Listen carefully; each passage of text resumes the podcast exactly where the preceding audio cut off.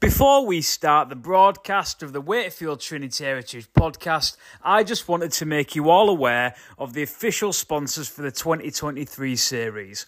Our agency are a full service digital creative agency specialising in branding, web, and content creation. They are delivering results in Wakefield for organisations such as Trinity Walk and the Wakefield Cathedral. And they offer upfront, no nonsense marketing to help you achieve your goals. Drop them a line, follow them on all their social media accounts, or take a look at their website and make our agency your agency. If you're a local business in the Wakefield area and interested in sponsoring the podcast, drop Lee or Jamie a message on the Heritage social media accounts and we'll get back to you as quick as we can. Now, over to you, Cammy. Hi, it's Cammy Chris Kamara, and you are listening to the Trinity Heritage Podcast with Jamie and Lee Robinson. They are unbelievable.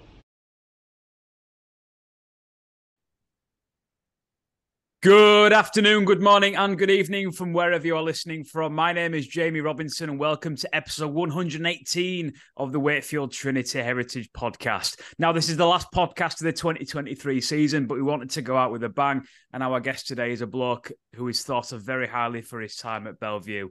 But before we introduce him, it's always a pleasure to be joined by my dad, my co host, Lee Robinson. How are we doing, Dad? Yes, and hello, and welcome back to our Monday night podcast, the last of the season, as you say. Uh, we're recording this on Saturday. It's good, not a bad sunny morning in uh, in England. We're talking to a fellow at the morning live from Townsville, and it's sort of 28, 29, 30 degrees over there at the moment. Uh, it was one of our most favourites uh, Australians. He scored 78 tries in 170 appearances in two spells between 2003 and 2011. His 170 appearances sees him fifth on our all time overseas appearance list. There's only four better than him. And this week we welcome the ever popular Ben Jeffries. Ben, thanks for joining us, mate. Thank you very much for having me. Thanks for the introduction. Uh, thoroughly, uh, yeah, ready to go. Good stuff, mate. Yeah, it was a bit of an introduction that were you expecting. Did you forget that you'd done all that for us?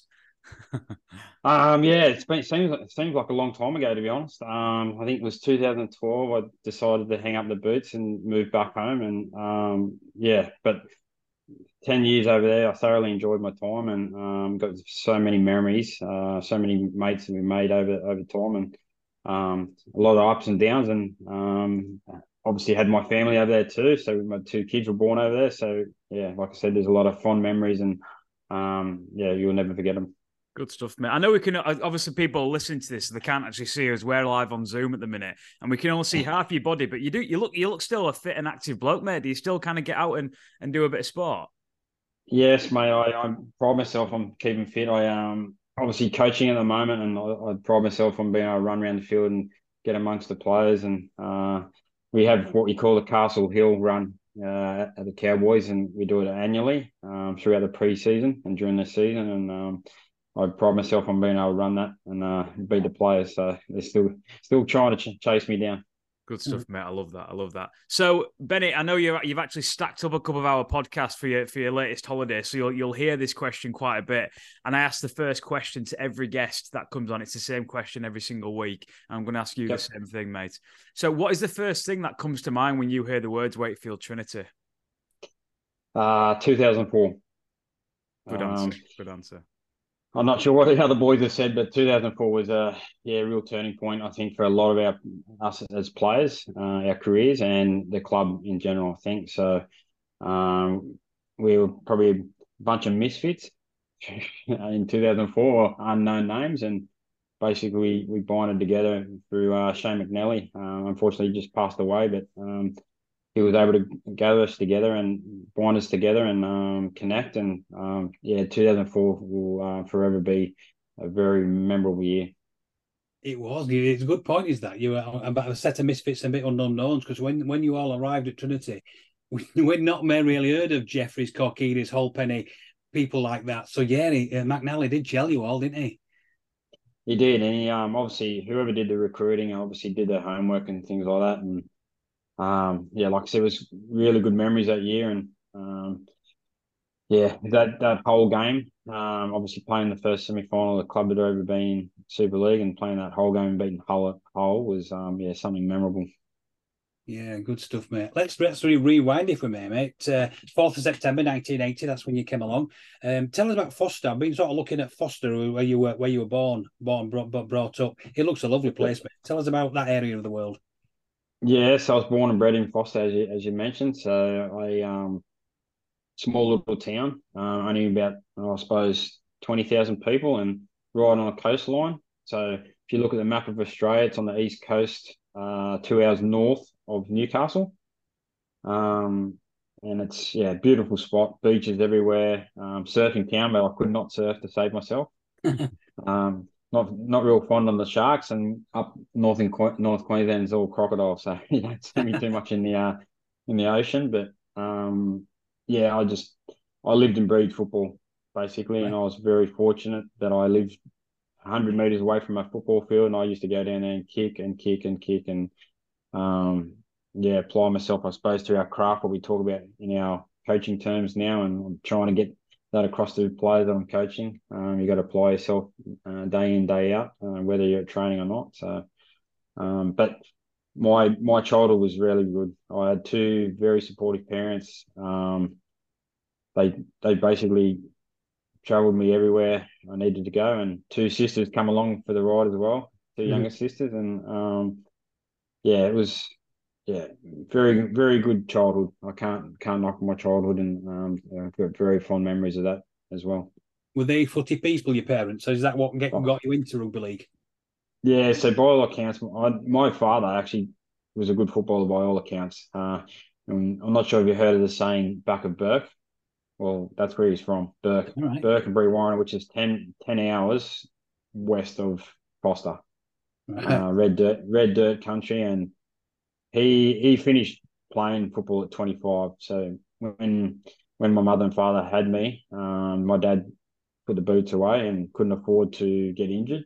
Um, so one thing he's done is sacrificed, and he's been a, he's been along my journey all the way. So he's someone I ring once or twice a week and talk football every week. So um, got a very good relationship with my father, and um, I probably wouldn't be where I am today if it wasn't for my my father and, and my mother as well.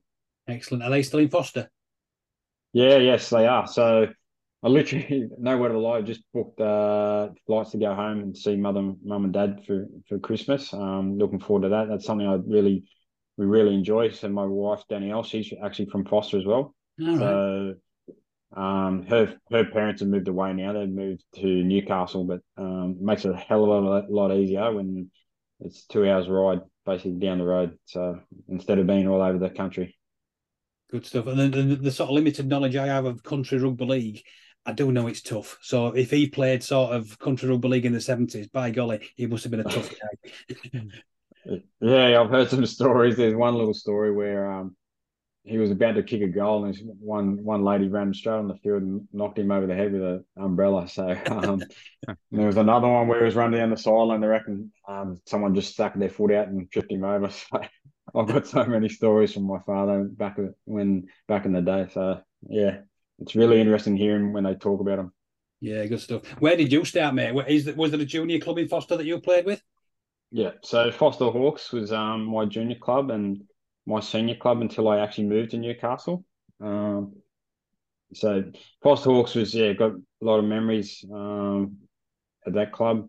My dad was my first coach actually. So mm-hmm. under sevens, eights, and nines, that my dad was my first coach, and uh, to be honest, I can't really remember too much of it. Um, it's a bit of a blur now, but um, I actually I actually played senior football as a sixteen year old. So I actually now think that was the best thing for me to move into the also pathways with Newcastle. I actually played against men when I was 16 years of age, so oh, um, it put me in really good stead um, moving into that space, and um, yeah, just flourished from there. And were you always a halfback?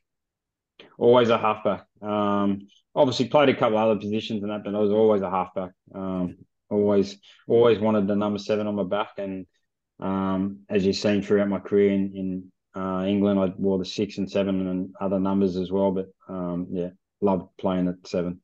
Yeah, good stuff, mate. And did you follow the game on telly? Did you follow any um, NRL clubs in Sydney?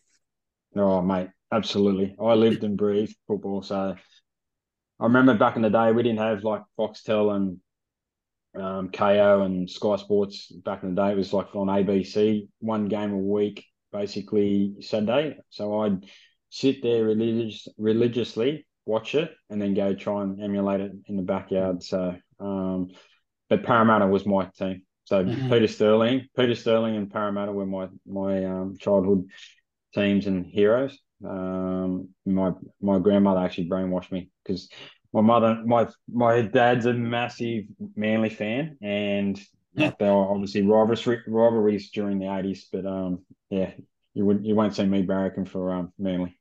Wow, surprising that to say where you grew up, and obviously in the nineties, Newcastle were were the team, really, weren't they? Obviously with the, with the Johns brothers and Chief and everything. So did you never end up going to watch Newcastle at, at their ground?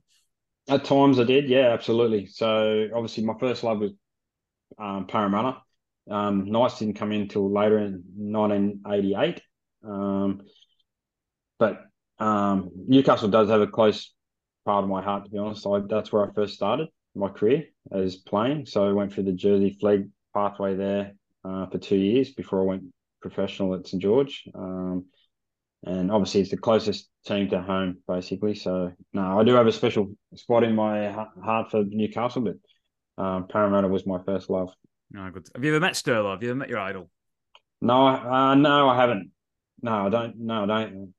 I remember what happened was it must have been an initiative from the NRL, which was New South Wales Rugby League back in the day.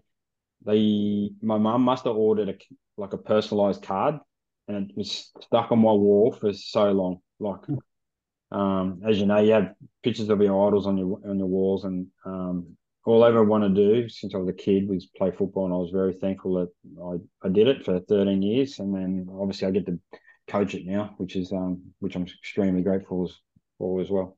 Good stuff. When I when I graduated university, I was 24, and I went to Australia for seven months and just travelled and worked a little bit. And uh, there was one day I was walking through the CBD in Sydney after a day at work, just a real hot sunny day. I was in my own world, had a cap on, and I just pressed the button to cross the road and kind of waited and stuff. And I looked to my right, and there was Peter Sterling, and I could not believe it.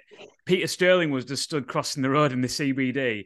And I caught, and I, I was a bit starstruck. Obviously, it wasn't my error, but I, I still know yeah. how much of a legend he is. And I just briefly called him, explained who I was, where I was from, and he couldn't believe it. And he stopped and, and had a good two, three minute chat with me. And he went on his way. And, he, and I remember I messaged dad at the time and said, I've just met Peter Sterling. I can't believe it. Um, and his day, I believe his debut for Hull was against Trinity. Is that right, dad? Yeah. Yeah. So yeah. He, he, knew Wakefield to an extent. So yeah. yeah, just just a top bloke, and I can totally understand why people idolise him. Yeah, look, he's been in commentary for a long time and um, over here, and he's been, there've been rumors for him to go coach, but I think I think he got the best job in the world, mate. Just he gets paid to give his opinion about how, how people play. So yeah, definitely. So so how did you initially first get scouted? Then what what was the system around where you used to play for the Hawks and things? Um, so um, what happened was this: they used to have, they still do it actually. Some clubs still have open trials. Oh. So um, I remember going trialing the year before and missed out, and then went trial the year after, which was '97. And then I received a letter say I've been part of the squad for the summer summer training squad, which was back in the day. I think there might have been 35 to 40 players they bring in, and then had to narrow it down to 25 for the season. So um, so I was successful in that. Went after the summer training. I think it was like eight weeks. Um, got absolutely flogged, um, but that was obviously the initiation to, weed weed players out. I suppose who wanted it, who didn't want it, um, and yeah, obviously it just flourished from there. But very thankful to the coach that I had initially. So the first two years, I had a coach that really believed in me and took me under his wing and tried to teach me everything. And I'm very, very grateful for what he did for me uh, initially. And were there any other players in that group that went on to to prosper like you did? Yeah, look, I was very. The second year was quite a special group. So players like Josh Perry, Adam Woolnough, Clint Newton, Timana Tahu. Um, yeah, it was a there was a heap of us. So that era was quite a good era too. So 98, 99, 2000, there was a heap of players that come through that Jersey Flegg pathway, whether it was Newcastle or other, that have gone on to play a long time in football. And there's a heap of us now still in football, to be honest. And at that young age, obviously, you're still quite impressionable. Were you the type of player when you played with better players, you became a better player yourself?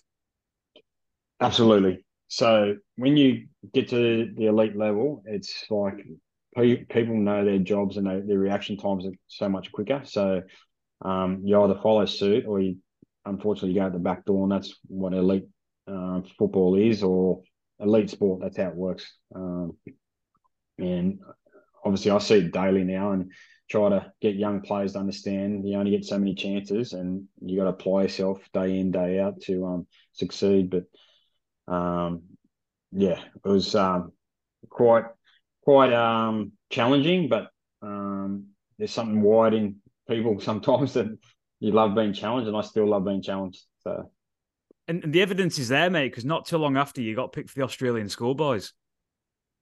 Yeah, yeah. So um, I went away at, at New South Wales uh, combined high school um, team. We won that the Australian Championships, and I actually was player of the carnival. So, wow. um, yeah, um, and then obviously um, played Australian schoolboys. Um, that was a big group of players too. So Brett Finch, uh, Mark Riddell, uh, Michael Korkidis. Yeah, Corky, uh, yeah. The legend of um, Wakey. Um, uh, Mark Gasnier, Luke Burt, like all these players, like like I mentioned, that, that, I was very fortunate to play with a group of players at Newcastle, but then play in some rep teams that had players littered through NRL careers, basically. I can't remember what the stat was, but I heard recently that the, the like every, every obviously every year there's an Australian schoolboy squad, and it's something like ninety to ninety five percent of them play at least one or two NRL games. It's the, the pathways, the elite pathways in Australia is just phenomenal, really, in terms of that progression. Yeah, there's a huge percentage of eh, of players that play Australian schoolboys end up going and play NRL. Um, it is a huge, um, it's a pivotal part of someone's development, I suppose, players' development. Um, it's not the be all end all, to be honest. Like um, once you reach schoolboys at, at that pinnacle level, it doesn't automatically allow you to be an NRL player. You have to. It could take you.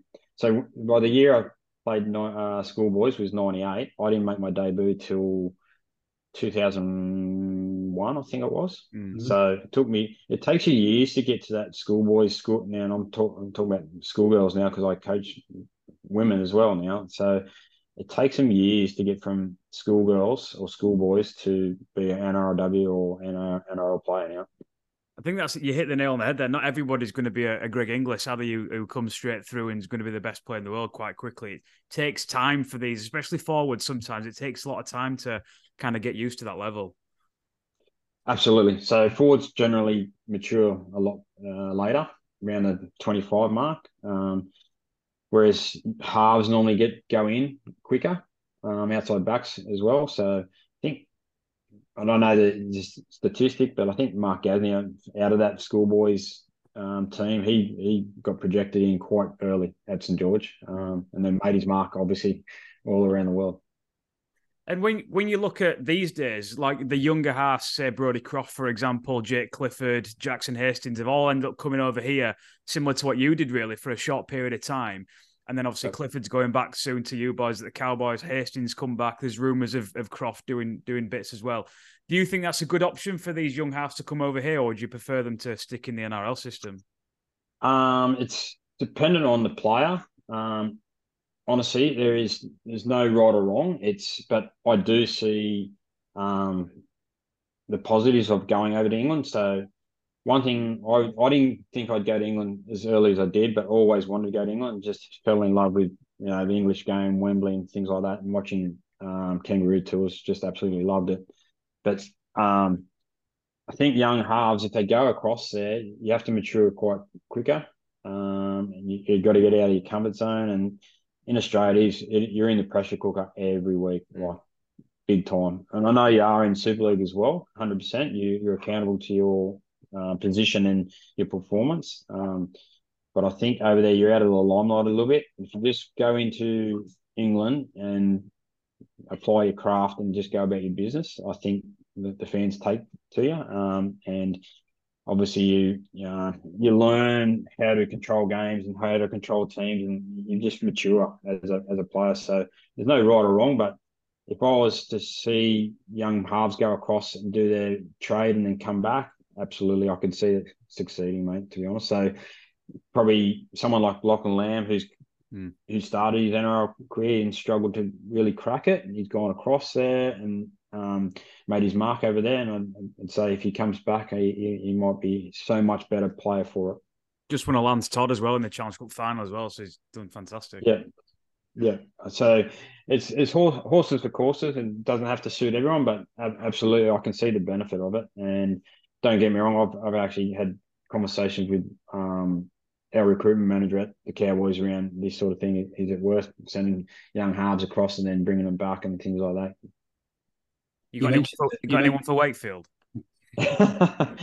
oh, there's always players out there, mate. It's it's where they want to get out of their comfort zone and want to experience life and things like that. So, um, unfortunately, yeah, Wakey uh, made the drop. Uh, but yeah, I feel for me for me mate uh, Mash Mark Applegarth. He's had a um, tough introduction to Super League coaching, but um, he'll he'll he'll bounce back. Yeah, he'll come back. He's, he's, a friend of ours. He's, he's a colleague of ours. He's Mash. So uh, we we it's, he was sort of given a, a tough job this year. You know, nobody with the sort of squad he had and the money he had thrown straight in in his rookie season. It was a tough gig to begin with.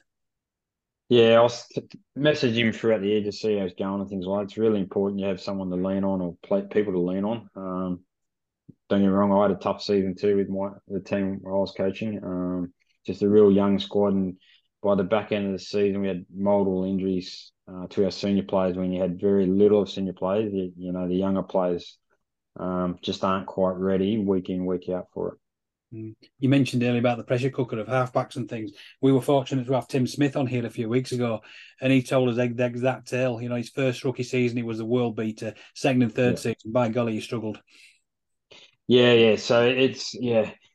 What happens is um, you burst on the scene, and you know no one really knows you, and then they people start doing homework on you, and like as you can as you know now, they do that much homework on you. They watch that much video, and um, they target you because if you're a good player or influential player, you got to try and nullify them. And um, yeah, I remember do remember Tim Smith bursting on the scene, but the thing is, sometimes when you're young I think you think you got to go outside the box all the time. It's it's seriously, it's about being consistent.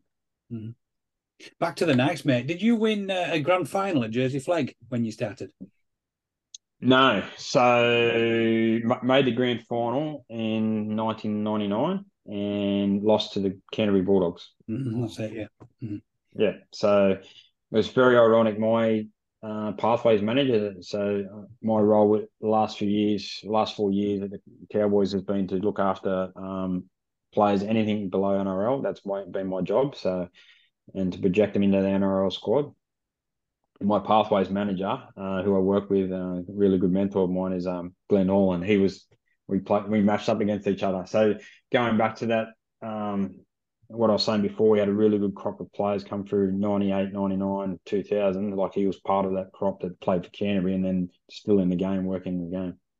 Fantastic, man. So what happened at the uh, next, mate? Why did you move to the Dragons? What was that all about? Um, yeah, so I had the option to stay at Newcastle and, um, oh, like in hindsight, I possibly should, should have, but um, the, the Knights uh, had Andrew Johns and Matthew Johns.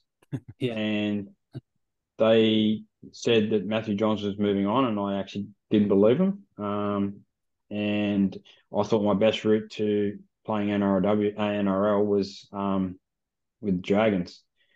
So Dragons had just become St George Illawarra, um, the second year into it, and um, yeah, they had Trent Barrett, uh, Anthony Mundine, and I, they had no one perceived behind that. So I thought that was my best route. Um, Mundine went to boxing, and then um, I just wasn't ready. Uh-huh. Simple as that. I, I didn't grasp my opportunity at St George um, early enough. I was a kid that went from a country town, went to Sydney, fish out of water, just didn't grasp everything that was going around me, and not not like going out in nightlife and things like that. I just not didn't grasp um, living away from home um, being a professional, um, all that sort of thing. And I look back now, and it wasn't until 2004 that where I really thought one, I belonged in first grade.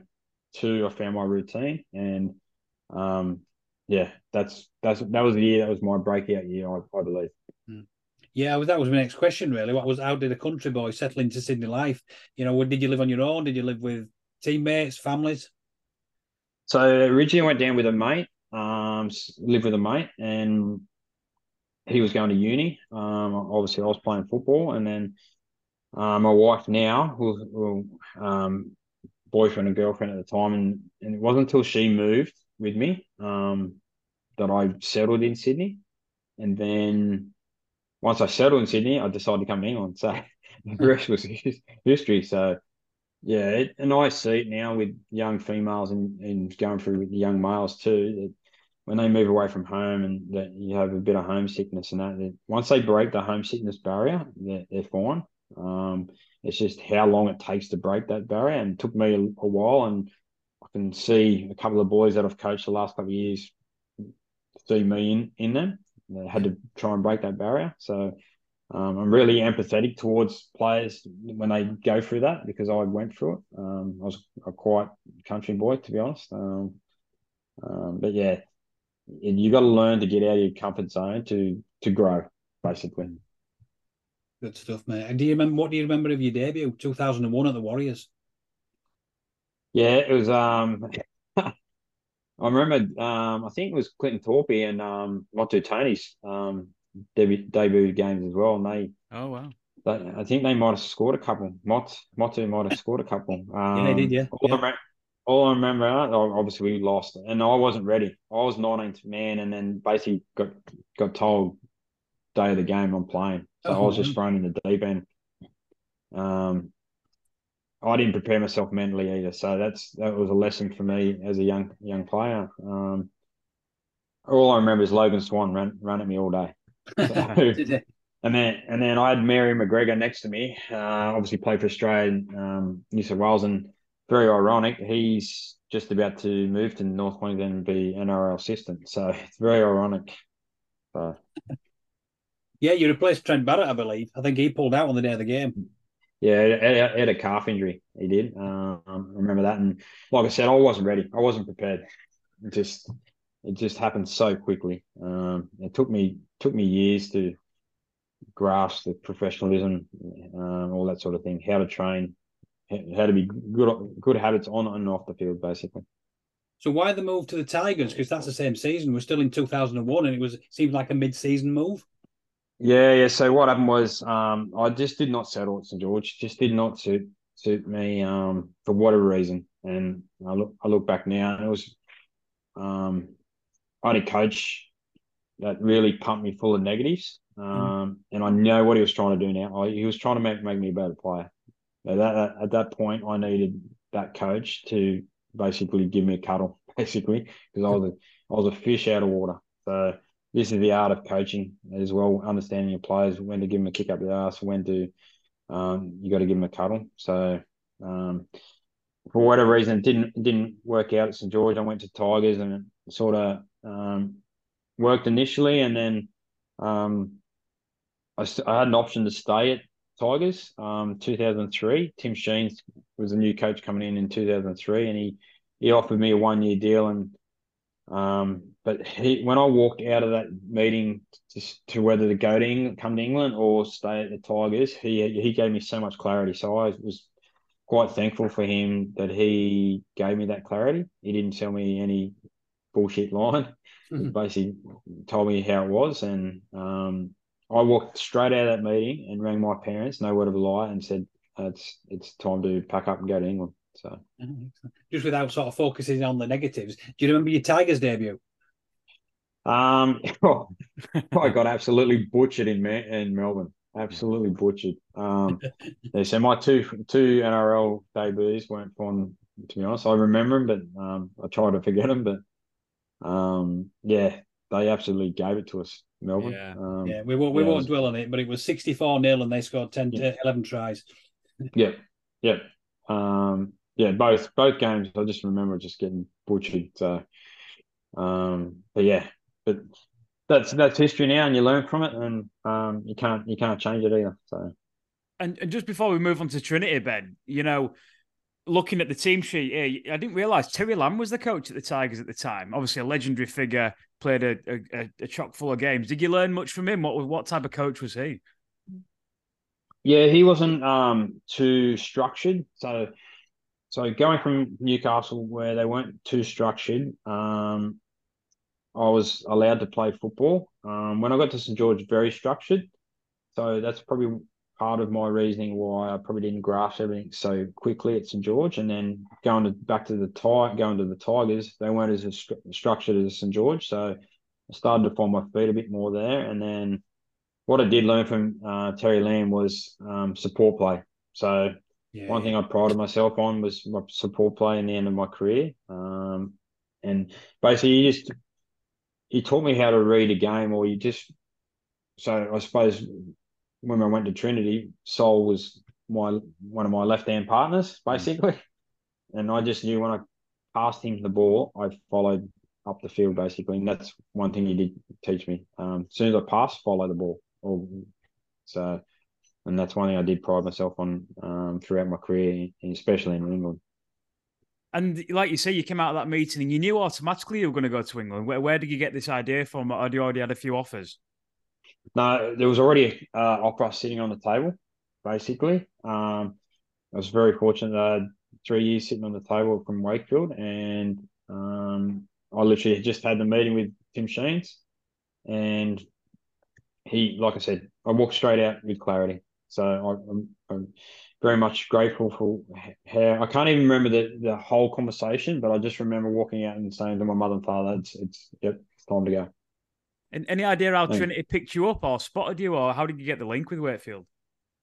Uh, Mick Robinson. So uh, he was a bit of a scout for England. Um, he basically said, "Mate, if you want to go to England, uh, I can, uh, there's a few clubs um, offering, and so Wakefield was the one on the table, um, the best offer at the time, and um, yeah, the rest was history. So like I said, I always wanted to go play in England. Always wanted to play in England, but I didn't think I'd go at 22. But um, obviously, I did, and obviously fell in love with um, England and um, just love playing football. Like to be a professional, it's a privilege. Like so, I, I was living my dream.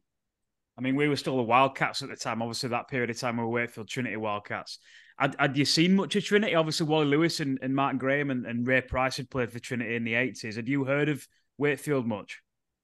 Not too much of Wakefield. Obviously, once I started, um, once I got, so one thing I do do is if I had offers or I'd start, you know, I'll Google or start doing my homework. I'm, I'd like to, I suppose, make educated decisions, and that's how I am now with players. Like we try and put things on the table for them and, make educated decisions. What's best for their for their careers, not just me. Um, um, but yeah, the, I remember watching the Kangaroo Tour hey, revert back to the Kangaroo Tour where I was seeing Wakefield play um, Australia, and yeah. what a night that was.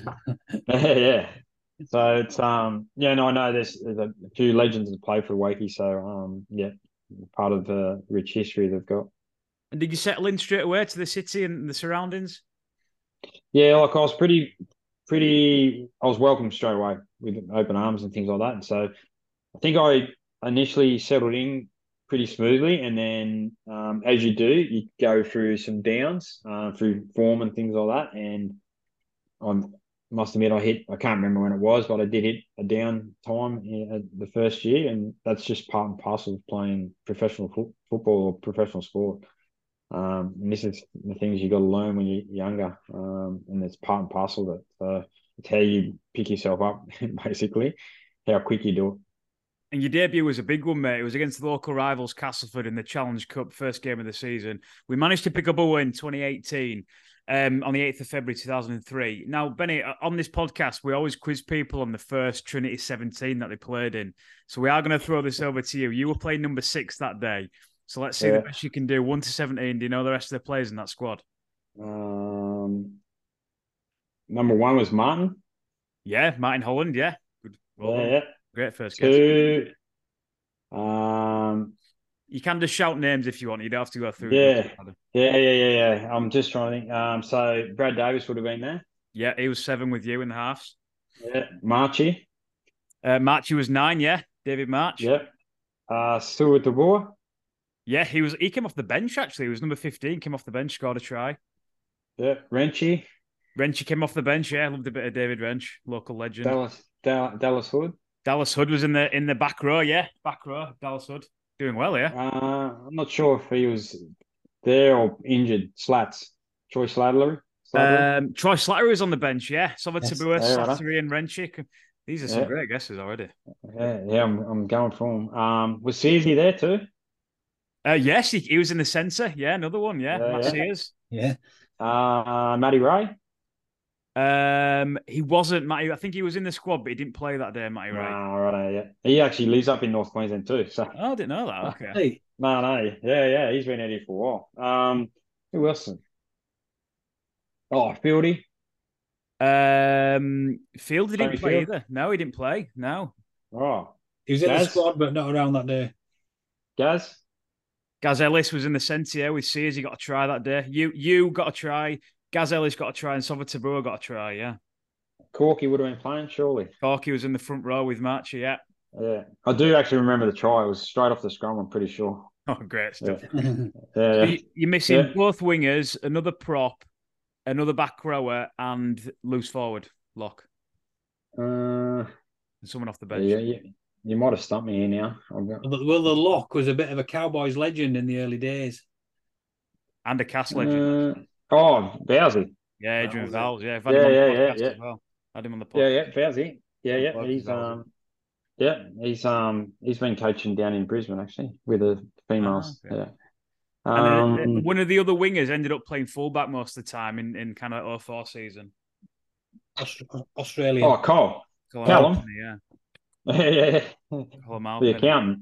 Yeah, yeah. yeah. um, uh, oh, it's a funny story, um, Cal. Um, I remember playing against him in uh, Jersey Flegg. So I was at Knights and he was at Parramatta.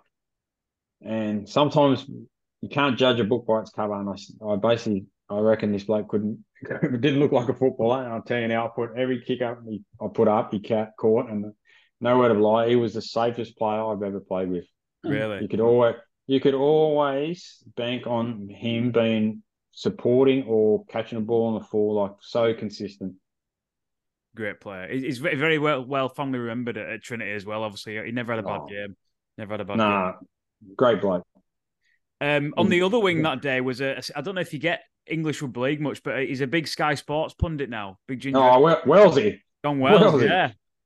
Yeah, yeah, yeah, yeah. So the Yeah. backline that day was Martin Holland, John Wells, Gaz Ellis, Matt Seers, Colin Halpenny, yourself, and Brad Davis.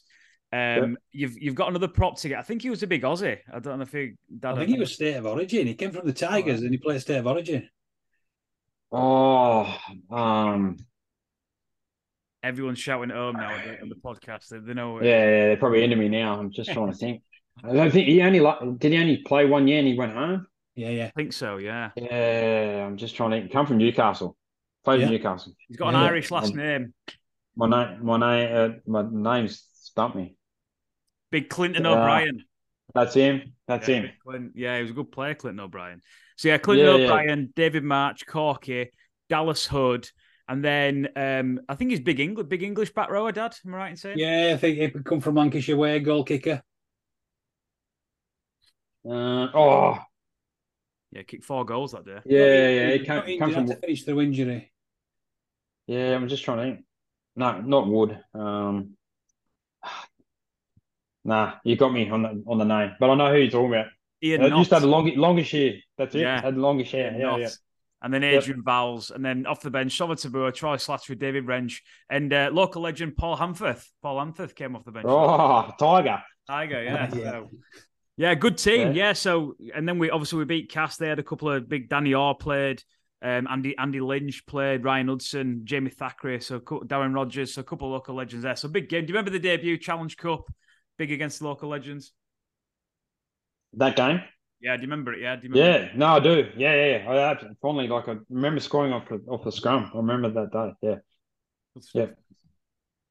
Good stuff, and it's it's difficult as well because the season was a little bit different back then. Because obviously it started with the Challenge Cup. Now it's a bit more mid-season, so you were straight yeah. in, you know, knockout competition. Like you say, you knew a bit about Wembley. Were you?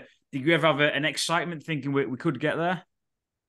Oh, absolutely! You dream of playing in Wembley. Some blokes play, go across there and play straight in one, but uh, obviously I never got there. But um, never stopped trying to get there. But um, yeah, I think the year that Wakefield probably got the closest in my era when I was over there was the year I actually wasn't there. I think I'd gone to Bradford. So I think it might have been in 2009, maybe. Yeah, I think yeah, it was. 2008, yeah. Yeah, they played a hole at um, someone's ground. I can't. Doncaster, yeah, yeah, yeah. yeah. yeah we don't speak of that. And that 2003 season, mate, we, we obviously started we started with that cast win, which was brilliant. But then we sort of the wheels fell off. We only won one game out of the next next eleven. Do you sort of remember remember much about that season? Because we were sort of very hit and miss, and only ended up avoiding relegation by um, a win, a win or two in the last game.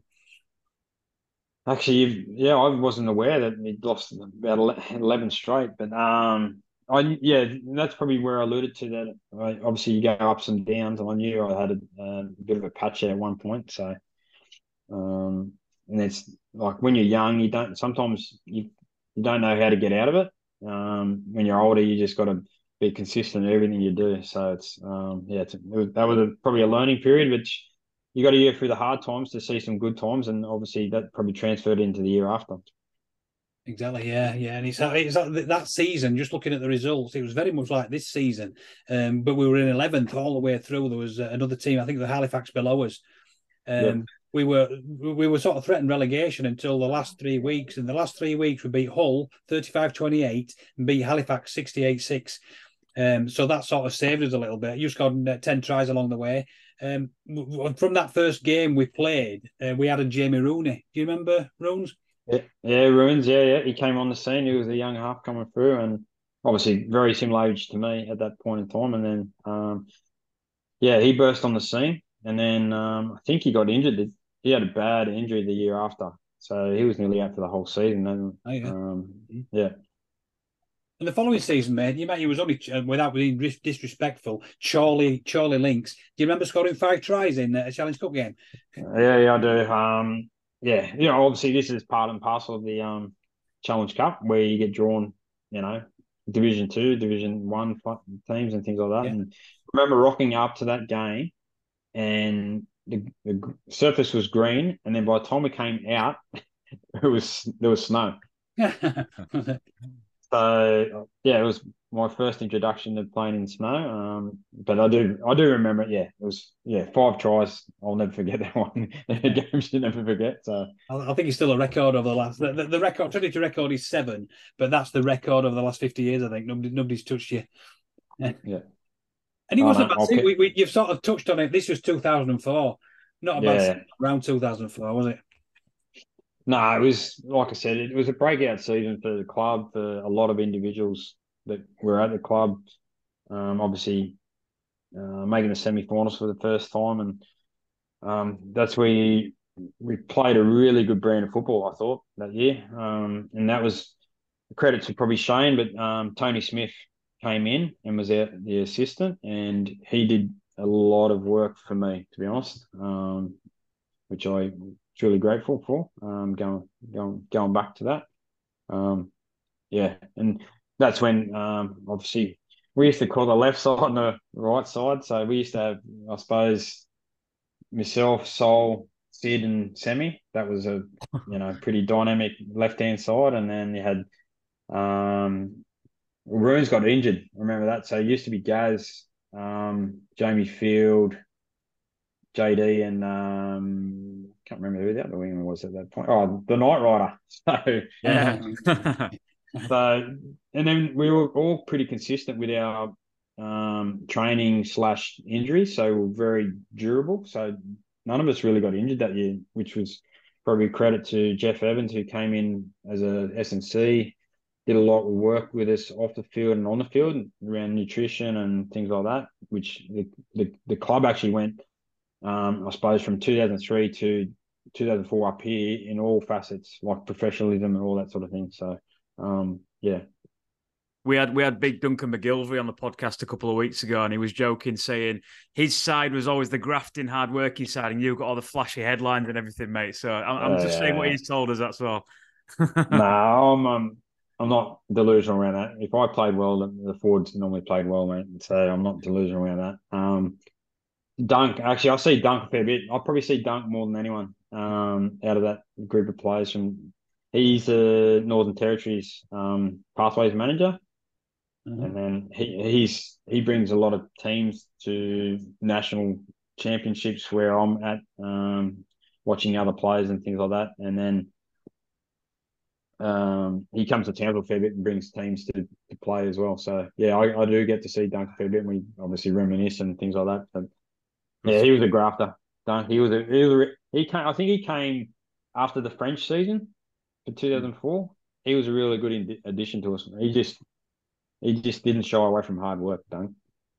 Good stuff, mate. And, and, like you said, you've touched on it already, but the Shane McNally was was the guy who led us that year. Unfortunately, lost his life not too long ago, a couple of months ago, and it was unfortunate in a, in a bit of a selfish way for us because we had him lined up to come onto the podcast. It would have been great to chat to him. But tell us about Shane the bloke and, and Shane the coach because he, he, he bred a lot of guys from that era. You know, yourself, JD, Mash, um, a lot of guys who, who went on to coaching as well. Yeah, it's um obviously he's, he's touched a fair few of us to be honest. He's had a he's left a real mark on us, and I think he just made things personal at times. Um, and that's what the good coaches do. I think they treat them. You treat players as individuals first and foremost, and obviously when you're addressing a team, you've got to address them as a team. But um, if you can have a, a, good, strong relationship with players on and off the field, it, it uh, certainly contributes to how they perform. Um, obviously, we're a young group of players, and we just need someone to nurture us as well. So he had that nurturing style. Um, very passionate, like wore his heart on his sleeve. Um, Shane, um, he knew where he stood with him, and um, but yeah, just he had time of day for us all. Um, it didn't matter if it was about football or life in general. So um, that's one thing you, you, we remember about him. So um, yeah, he, obviously he's touched us all to be honest. So um, yeah obviously being being a fan of Trinity, especially in the past kind of 25, 30 years, we know we're not going to be a team like St. Helens who's going to win everything and get to big finals. So this season always stands out for us because we were so close to kind of getting to a grand final. Did you guys know, you know, at the start of the season that we had, we had something special brewing here with with this collective of players? Um, probably not at the start until until you start playing and get through. Go, oh, we've got something here. Um, if we, if I go off the first day of preseason, I remember doing we're at um uh Thornes Park. We had to run up hill and oh, yeah. um Semi Tadulala comes in off the off the plane and goes, Oh, where's my boots? so yeah, no boots. So mate, yeah, it's it's your responsibility to bring your own boots, you know. So um but yeah, as as the season got on, like you, we knew we had something special. Like we just had a group of players that wanted to play for each other. Um, you, talk, you hear about coaches and and teammates talk about being connected. We were one truly connected group that year. Um, and then um, we just bonded together and rolled our sleeves up. And uh, obviously, we added a few personnel behind the scenes like Tony Smith and Jeff Evans, which contributed massively um, when I look back at it now. And um, yeah, we're just allowed to play a brand of football, um, which was exciting to be honest. And kind of looking into the back end of the year, we were kind of in the playoff spots around most of the season, but the back end was really strong for us. We won six of our last seven games. We beat Castres twice, which was big. We we lost to Hull um, in round twenty three, but I don't know if you remember much about that last kind of coming into the playoffs. We beat Cass, lost to Hull, but then we beat Salford, London, Widnes, Huddersfield, and Cass again to secure that sixth spot. Uh, great momentum going into a playoff series. Yeah, I actually, I, until you alluded to six out of seven, like I wouldn't have known. But um, obviously, we were very consistent that year. I can remember just going back to back to back games, um, um, especially at home. I think we won uh, like a like a really good amount of home games that year. So it really made it a fortress. Um, I remember playing that year. There was a heap of games where it was really hot, and we just in the end we, we were really fit that year too. We blew teams away in the in the last parts of games. So um, yeah, and then going going into the back end of the season, it's, it's critical you have momentum. Like it's it's all about momentum. Once you get to the semi-finals, it is a new um, mini series, but it's it's critical you have momentum. I was just looking at that now. You say that we lost our first four home games, but then won our last eight. So we hmm. won eight home games in a row. So again, it's that fortress yeah. mentality, isn't it? And then obviously our playoff games were away. So we, we played Hull away and, and, and won, and then obviously played Wigan away and just lost narrowly. But um, I've asked everyone who's come on here, mate. Obviously, we've we've had probably the majority of this squad now. We've had Corky, Gaz, JD, Sola. Um, we've had a you know a lot of these players. We've got to talk about that night in Hull. It's on YouTube. The full game is on YouTube, so I'm sure a lot of us from that generation have rewatched it. What do you remember yeah. about that night? Because we weren't again, we weren't favourites. We were going away to Hull, who had a, a big team at the time, and came out 28-18 winners. Um, yeah, obviously special night for the club and for the players um, and the fans. To, to be honest, um, yeah, that week. So I remember that week. Um, I was in like considerable doubt to play that game. Um, okay. Sammy and I were in considerable doubt. So probably no one know, knows this, but both Sammy and I pretty much did a, um, a fitness test the morning of. Huh. So I had an ankle injury, which um, I literally had in a bucket of ice for the whole week, in and out, in and out to recover and to get myself ready. Um, and then Sammy had a um, hamstring injury, so he he got through. We both passed fit, so I suppose that was a big tick for the for the team going into that. And then um, yeah, I remember the, the week after my my ankle was worse, to be honest. So um, but yeah, that night I just Corky's run stands out a fair bit. Like we burst through. Um, I think it was off the kickoff, maybe. Um, yeah, first but, first run in the second half. It was, yeah. Yeah. So it, when you have runs like that, that sets a tone for for a game and for for a half and things like that. So, um, no, we just like I said, um, that was a true reflection of who we were and what we were about that season, to be honest. And obviously, we we fell short, but for a club that's never ever, we've pretty much been on the bottom and then came through to the top nearly. Um, yeah, it was it was very special. And you didn't help us, mate, because you got sin binned that game as well. um, yeah, I don't. I remember. Did I, did I run back on? Did I run back on side and the bloke passed into me or something? Something. Or, was that it? Yeah, yeah. I think you because yeah. you and Gaz were our halves, and I think you both got sin binned at separate times. Yeah, yeah. So obviously we had some adversity, yeah, but obviously at times when you you know when you're you're switched on and everyone's ready to play, you can overcome obstacles like that. So yeah, it was probably a sign that we were ready to play that night. But I just remember at the back end of the game too, this the fans at one end, like honestly, that yeah, they were jumping for joy and things like that. And um, obviously, we'd made history that that night in Definitely. the club. And and did you have the confidence going into the Wigan game? Because again, we were we were so close coming into that sixteen thousand at Wigan, and we lost by a try. Um, yeah. so close again. Um, absolutely. You're just riding. The, we're just riding the momentum. So going into Hull, we're probably um, no one gave us a shot. We get we obviously go. We we believed in ourselves, and then going to Wigan, um, the pressure was on Wigan to be honest. Um, and then obviously we fell one try short, but um, obviously, we didn't stop trying, to be honest. So, um, yeah, it was it was um wasn't a happy hunting ground to be honest. Wigan, Wigan at Wigan, it's um something that eluded me a few times. Um, I love playing at Hull for some reason. Mm. Just love playing at Hull. So, um, Hull and Cass, the jungle for whatever reason. I like playing at Hull and at, at the jungle, and I love playing Leeds at Leeds.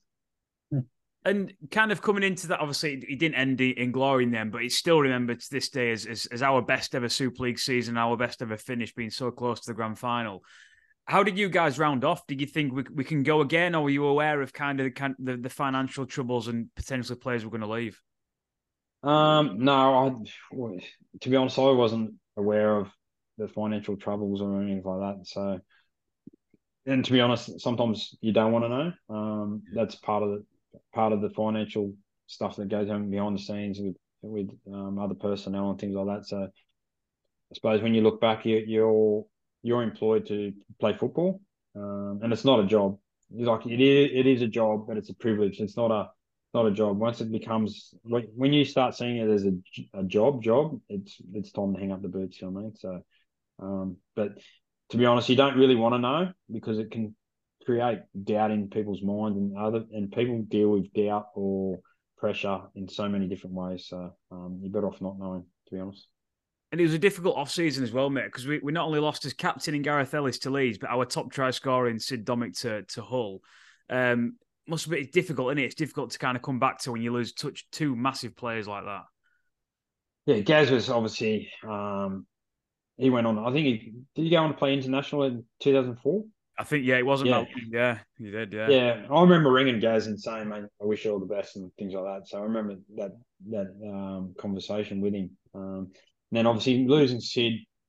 Yeah, when you look back now, two very pivotal players for us in 2004. So um, to, to try and plug those gaps would have been tough, I suppose. Um, and yeah, they were pretty dominant too. So I remember Gaz, like Gaz played six when Ruins got injured in 2004, but he was just as a runner. So I was basically, I was given full range to just run all over the field and, and play what I seen within structures and things like that. And he was just a, a runner.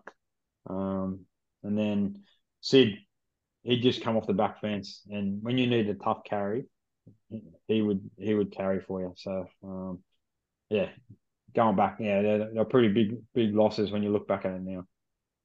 And we, in 2005, we started off okay because we first back to the season, we went to Bradford and beat them 28 16. Second match, we had Wigan at home, beat them 8 16, and we were flying, and then got beat by London by 70. And the wheels fell off. You know, within a few months, Shane had got the sack, and like we just said, a couple have moved on, and we, we, we were sort of in a bit of a dogfight. How did that, what, what, what changed for us to sort of get from a playoff to relegation within months? Um, I have no idea to be yeah. honest, because like you've just told me the two first wins, and then to go get beat by seventy, I have no idea. So, um, yeah, the wheels must have really fell off. Um, seems like a blur that now, to be honest. Um, yeah, obviously the I don't know if the the playing personnel changed dramatically, and we got major injuries. Um, yeah, just that mind boggles me to be honest. Yeah. It's like you says, uh, the only massive change was Gareth Ellis leaving because you, you, you, yourself was obviously still there. Rooney was your halfback, Corky was there, MacGillivray was there, JD was there, Domic was there for a, a certain amount of the season, um, Solomona was there, Tadulala was there. So it was just a, a strange season, really. Yeah, and I, all I can put it down to now is if there was outside um, things going on the financial side of it. I don't know if it got to people or, um, and then players can get in comfort zones. So yeah, we, yeah. I, I could imagine we as a group going back now and seeing those results. Probably we got in our comfort zone.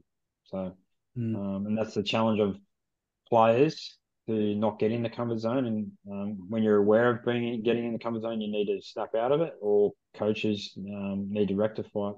And yeah, yeah. So and the following season didn't get much better because, like that following season, obviously Shane McNally went, Tony Smith came in, Tony Smith went, John Kear came in. We were struggling against relegation as well. Again for 2006. What was it like? That sort we call it over here Judgment Day. That last match of the season against Castleford when 11,000 sell out at Belle Vue. But that was so, a time. Yeah, yeah. So it was stressful. I know it was stressful for the club, for a lot of fans, a lot of players, um, and obviously Cass as well, um, being in that that position as well. Um, it's it's yeah. So I I knew so I was pretty confident going in that game because was it three weeks or four weeks prior we beat Cass um, with twelve men at the yes. at the jungle. So yeah, to yeah. to beat Cass at Cass at the jungle when we were backs against the wall, um, eighteen 0 I think it was. Yeah, that was for me. I mentally went into that game at Bellevue knowing, yeah, we've we've just got to play our part today, and I, I was confident we'd win. And unfortunately, I was I was signed at either club, so if I was to if I if Wakefield won, I stayed at Wakefield. If we if Cass won, I was going to Cass. Wow! So I was, ah, I was, didn't know that. I was very lucky that I had my life secured, and some players didn't, and um, that's a that's a real strange position to be in. Um, and I would not wish that upon anyone um, at all. But I was I was pretty confident going into that game after we beat Cass at Cass um, with 12 men, 18 nil, that we had a psychological um, advantage on them. So, and nowhere to lie, I went back and watched that game um, probably two weeks ago. Yeah, did you? Yeah, yeah. Still filthy on Hendo for holding that bloke back. What, what amazes me about that day was out of the 17 players, there were only two Englishmen. There were there were sort of 15 overseas. There were only David March and Jamie Rooney, I think, from who are English. Rest of you, 15 overseas players, which is uh, massive, really. Yeah, yeah, yeah. I, I obviously mentioning it, I watched the game uh, a couple of weeks ago. Yeah, there was a huge contingent of um, overseas players who who had Australian passports, English passports, and things like that. But all I remember was we John Kear come in with six games to go. He basically treated it as a mini um, season and said, "You win four out of six, we stay up." And you know he's he's got a really good record of getting players up for big games and um, big arenas and things like that, John. So um, that's what he's good at, um, and he did a really good job in that six weeks period. Basically, just got us to focus straight on what our roles were. Wonderful, mate. Good stuff. The other thing I want to ask you at this stage of your career, when you first arrived at Trinity in 2004, you scored 24 tries. In 2005, you scored 20 tries. In this 2006 season, you scored five. Was did something change? Yeah, yeah did, did, obviously you, a lot of those 40 odd tries were from your backing up days, what you learned from Terry Lamb. Did something yeah. change up to 2006? Um, obviously, I probably worked out that you know we played to our left hand side a fair bit. Um, and they obviously started doing more homework on us, and then um, obviously tried to nullify it, which is obviously what's what transpired. So um, when that happens, you got to you know adjust your game mm-hmm. at times, and obviously we probably didn't adjust our game enough. Um, and then I'd I'd imagine we're leaking, being in a relegation spot, we were leaking too many points, meaning doing too much defence, and um, which contributes to minimal attack. So um, yeah, but yeah, I had a very purple patch in 2004, 2005 with, with tries. Uh, mm. do, do remember that. And you did well, mate. I mean, it was difficult anyway in regards to who else was was uh, scoring tries that year because you had like Savannah Colo and Danny McGuire who, who, got thirty odd. But for Trinity, getting getting more than ten or fifteen is quite impressive. But to get back to back twenty plus is is is fantastic, and it must have meant a lot to you.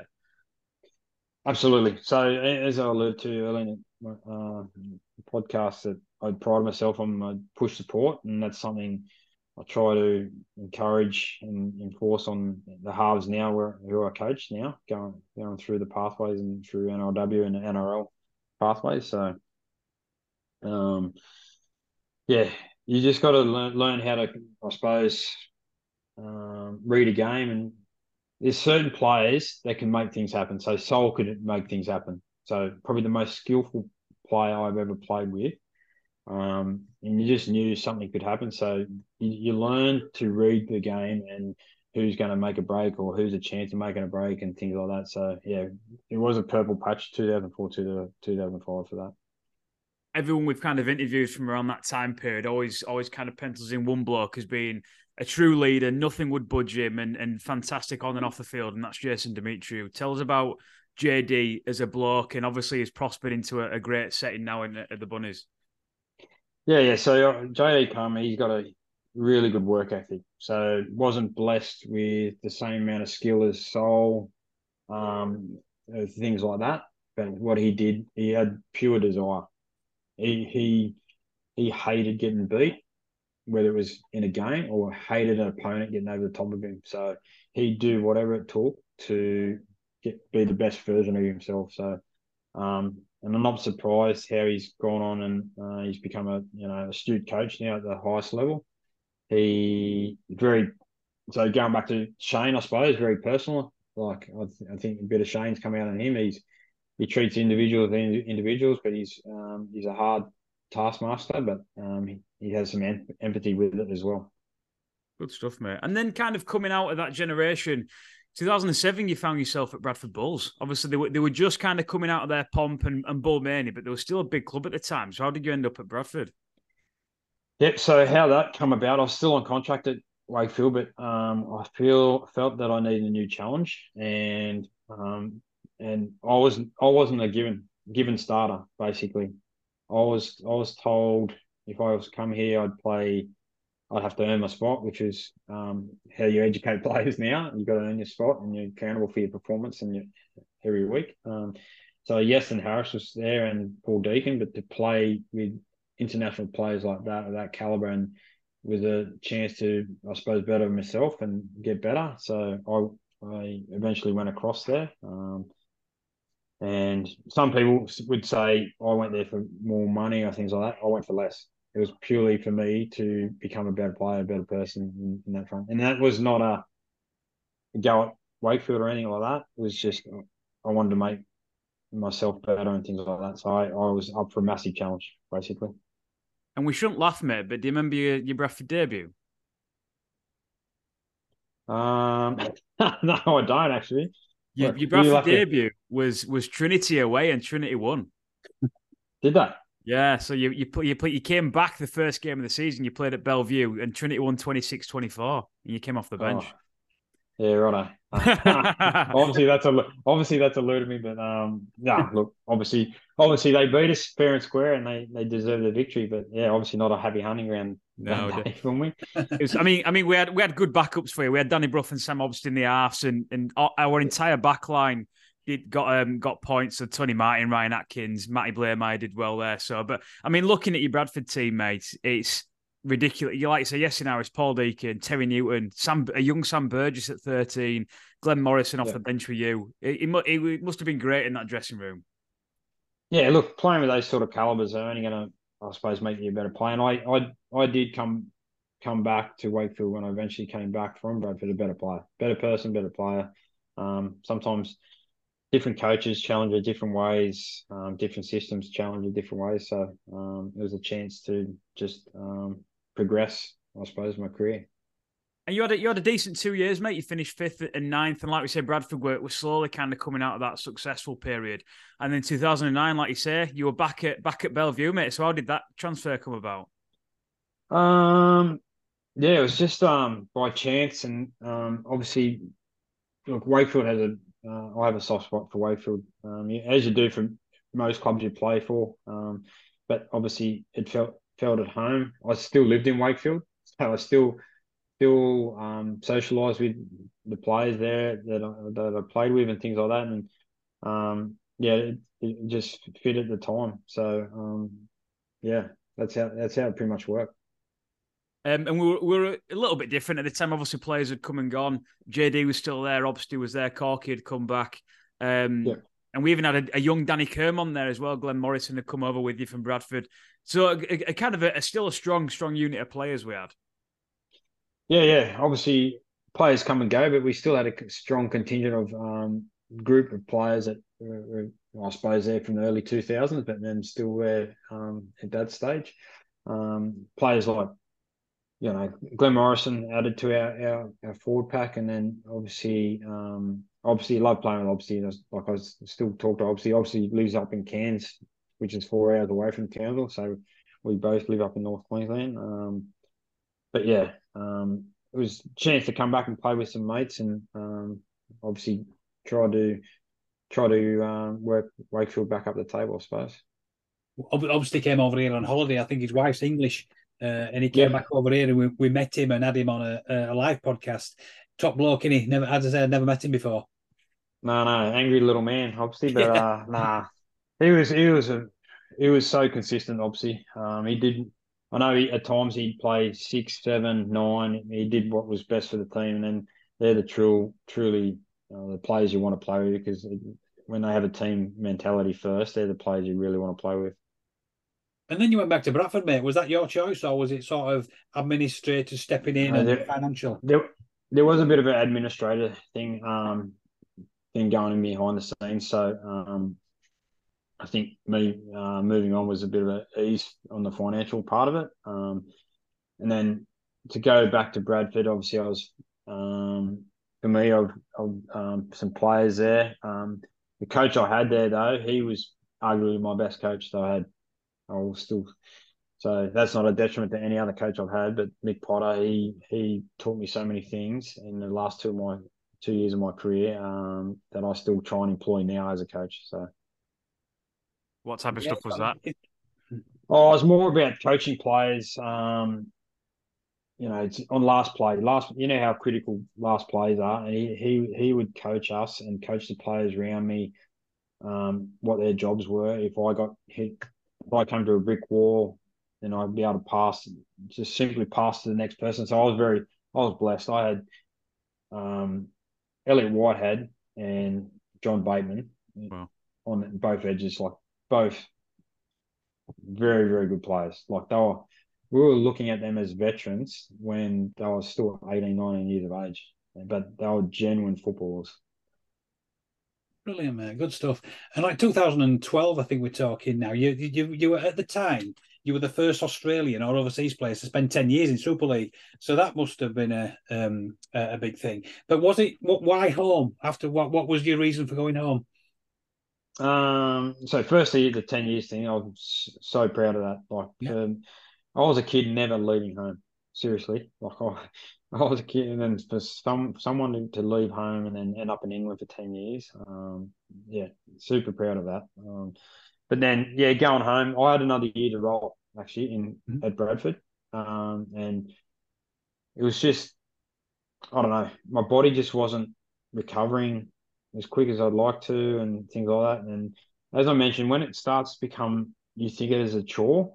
It's I think it's time to move on, and like I, I suppose you could you could take the money and go through the motions and get in, stay in your comfort zone, but um, Curry Kurri um, sort of reached out. I did obviously put a few feelers out to see if I could get home, and they had a link to the mines, which is obviously um, it's a really good pay. You don't have to be educated to, I suppose, to be in the mines, and it pays really well. And um, it was a foot in the door to get back home, and and it was actually in Newcastle, which is where I first started, and my family lived two hours away from there, so it was a sort of really good fit. Um, and it wasn't a spare of the moment decision. Um, I literally went on holiday when we had a week off from um, Challenge Cup.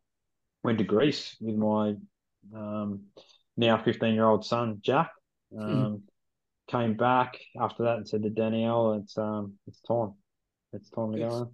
Nice one. The Kurri Kurri Bulldogs have have a, have a link to uh, Trinity. Have you ever heard of the fella called Dennis Booker? Dennis Booker. Yeah. Yeah, I've heard of that name. Yeah, he's yeah, in the yeah. he's in the Kurri Kurri Bulldogs Hall of Fame, and he's, he's so yeah. when they selected their best ever thirteen ever, he's yeah, right. he's he's the winger in that team. But he played for us. He's our very first overseas player. He signed for us in 1947 and stayed here six years.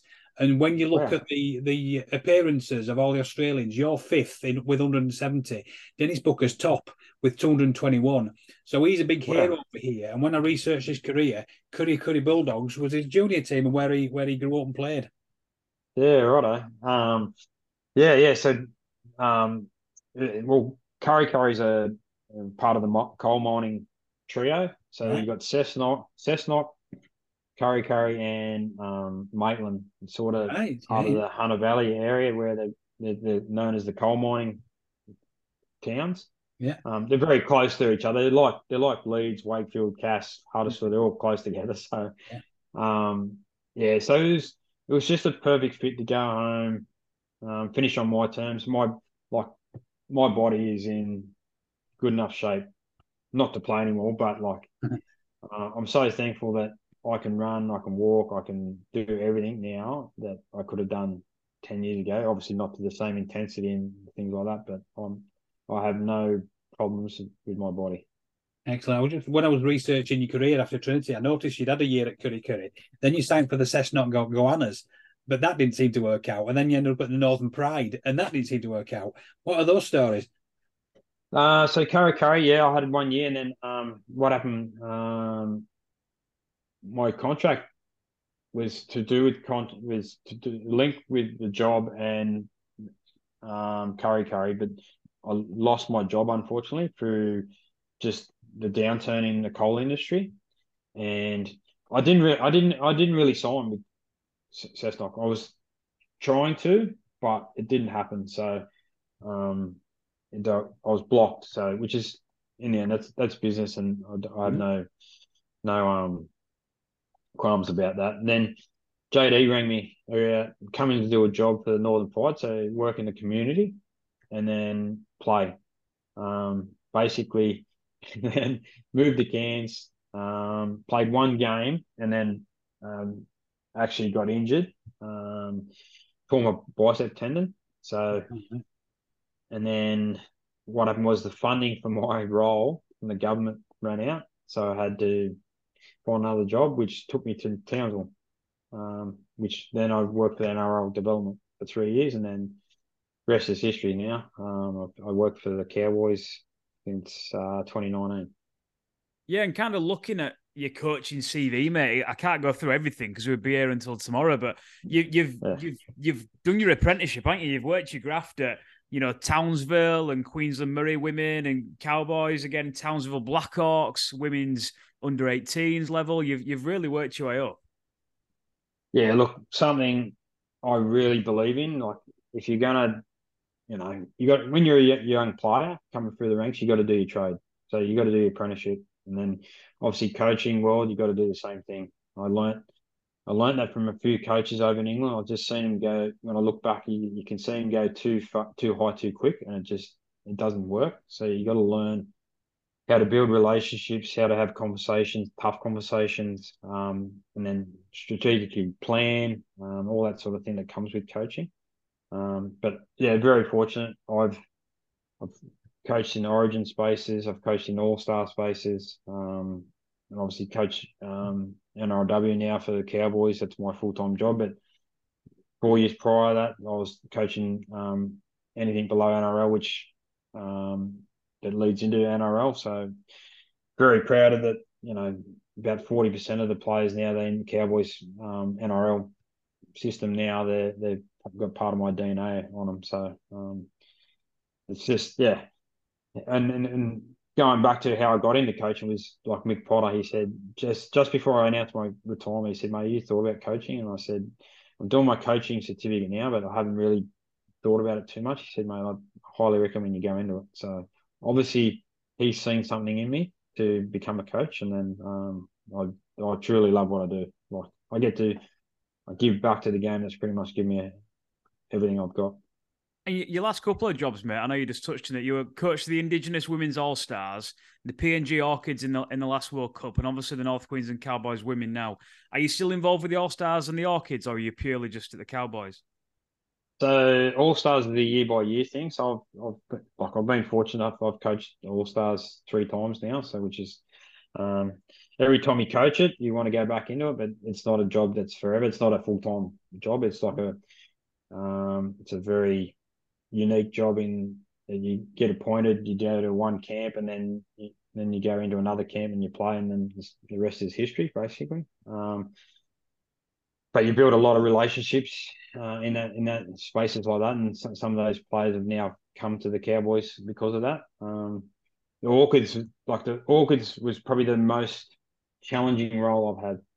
So you're dealing with cultural, you're dealing with females first and foremost, and then you're dealing with the cultural side of things as well. And um, that's truly made me a better coach um, in that space. And to come back to England and coach at a World Cup level doesn't matter what team or what level. Like that was like a huge honour, and how they oh look, they made history basically. They never won a World Cup game, and then they obviously won two and got to the semi final, um, which is something um, the coaching staff we are really proud of. Um, and that's changed um, how women are perceived in that country now too.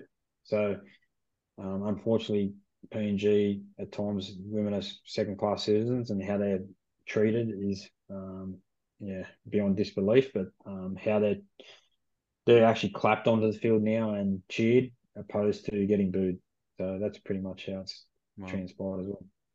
Superb, mate. And like you say, you find yourself the NRLW now, which is the, the fastest growing sport in, in Australia in, in total, mate. Big job you've got there. I know this year's been difficult. You won two games and, and missed out on the playoffs, but I did see the one game, one of the first games you won was against the Knights, who were obviously the favourites for the final. So you, have got yeah. something there. Yeah, yeah. Look, it is a huge challenge when when you're starting up a new club. Um, obviously, trying to my role at the club is pretty much recruit, retain, ID them, coach them. Um, so it's a it's a fairly big job, um, but I, I love doing it. Um, just you know, you know, you're always on call, but um, but to win, yeah. Look, after round four, we we're two from four. Um, we're we're pretty happy with that because I think we had the arguably the hardest draw.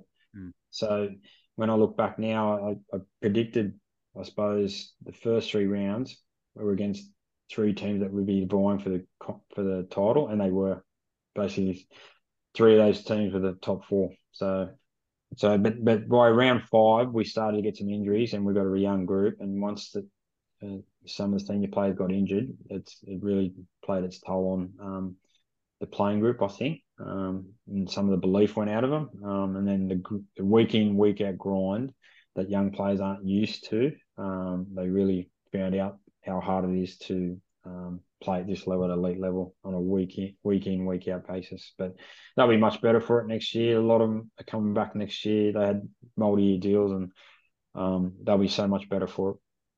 And you've got a West Yorkshire girl as well, Fran Goldthorpe, who's from Leeds. That uh, yep. Uh, Fran, she is one outstanding uh, person, to be honest. Massive extrovert. So she is, you, you no word of a lie. We're, very blessed. The, the facility we have, it's a pretty big facility, and you dead set know when friends in the building, put it away. Excellent. So she's, yeah. she, she's been awesome, Fran. Like, I cannot uh, compliment her enough. She's um, from our end, she's agreed to uh, stay on, so she'll be here for another year, which is um, very exciting um, to work with again. Um, the thing is, they're, they're, at an average age of 22, this group, and, and Fran's only 20 herself. So, um, but the, the most thing I wanted for Fran to come across here was one to enjoy it, and two be comfortable and um, be happy enough to stay again, and that's that's what's transpired. Excellent, mate. It's been a pleasure having you on the podcast tonight. You're a real sort of Trinity hero over here. Just just looking at your stats before we uh, round off. Uh, we've mentioned already when it comes to Australians and overseas players, you're fifth on the all-time appearance list with 170. You're fourth on the Australian list, behind people like Dennis Booker, J- Jacob Miller, and JD. Uh, when it comes to overseas try scorers, uh, you've got 77. There's Dennis Booker, 177. Gert Coetzer was a massive South African star, 122. You're third with 77. At the top in the first Super League era, your 77 tries, nobody comes anywhere near you, mate, on the Trinity tries. And when it comes to points, you're third on the Trinity's all time overseas point scorers, again behind Dennis Booker and Brad Davis. So that, mate, you're a, a big hero over here, and it's sort of a pleasure to talk to you, and it's uh, fantastic stuff. No, thank you so much for having me. It's uh, awesome to reminisce and um, yeah, to catch up with you guys. And um, yeah, Wakefield will be truly um, one part of my life I'll never forget, and I'm very grateful for having. And then just before we finish off, mate, what what's BJ away from rugby league? Obviously, you've got a family. What do you you you going away soon as well? What do you enjoy enjoy doing away from the game? Um, yeah, look, I no word of a lie. I'm I'm really busy. I was I struggled to be around family, as in time wise. So I've got a I've got a daughter who's just about to graduate from school, so she's just turned eighteen. So that is the time has flown. Like Mackenzie was born over there, and um, that's one of the memories we'll never forget over there. Um, she, she's gonna stay in Townsville, I think, and become a nurse. So try and su- support her. Um, Jack, he's a mad. He used to play rugby league, but he's um mad AFL now, Australian football. So um, he's way taller than me.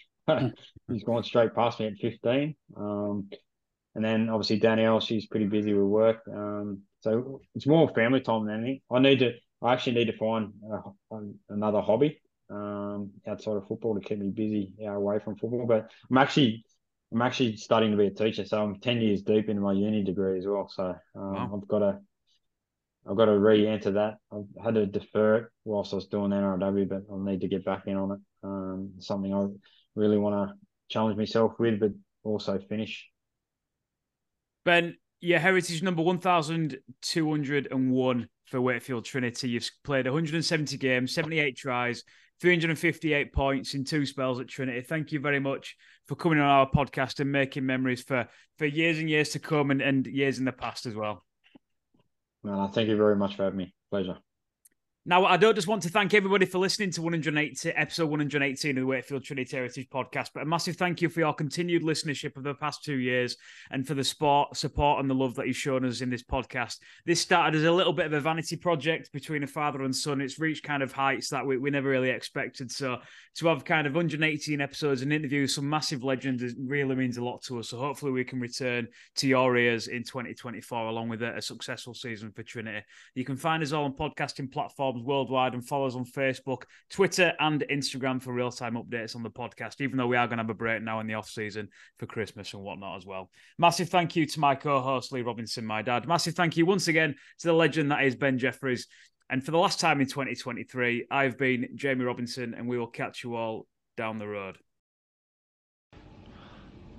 Hi, it's Kammy Chris Kamara. You have been listening to the Trinity Heritage Podcast with Jamie and Lee Robinson. It's unbelievable!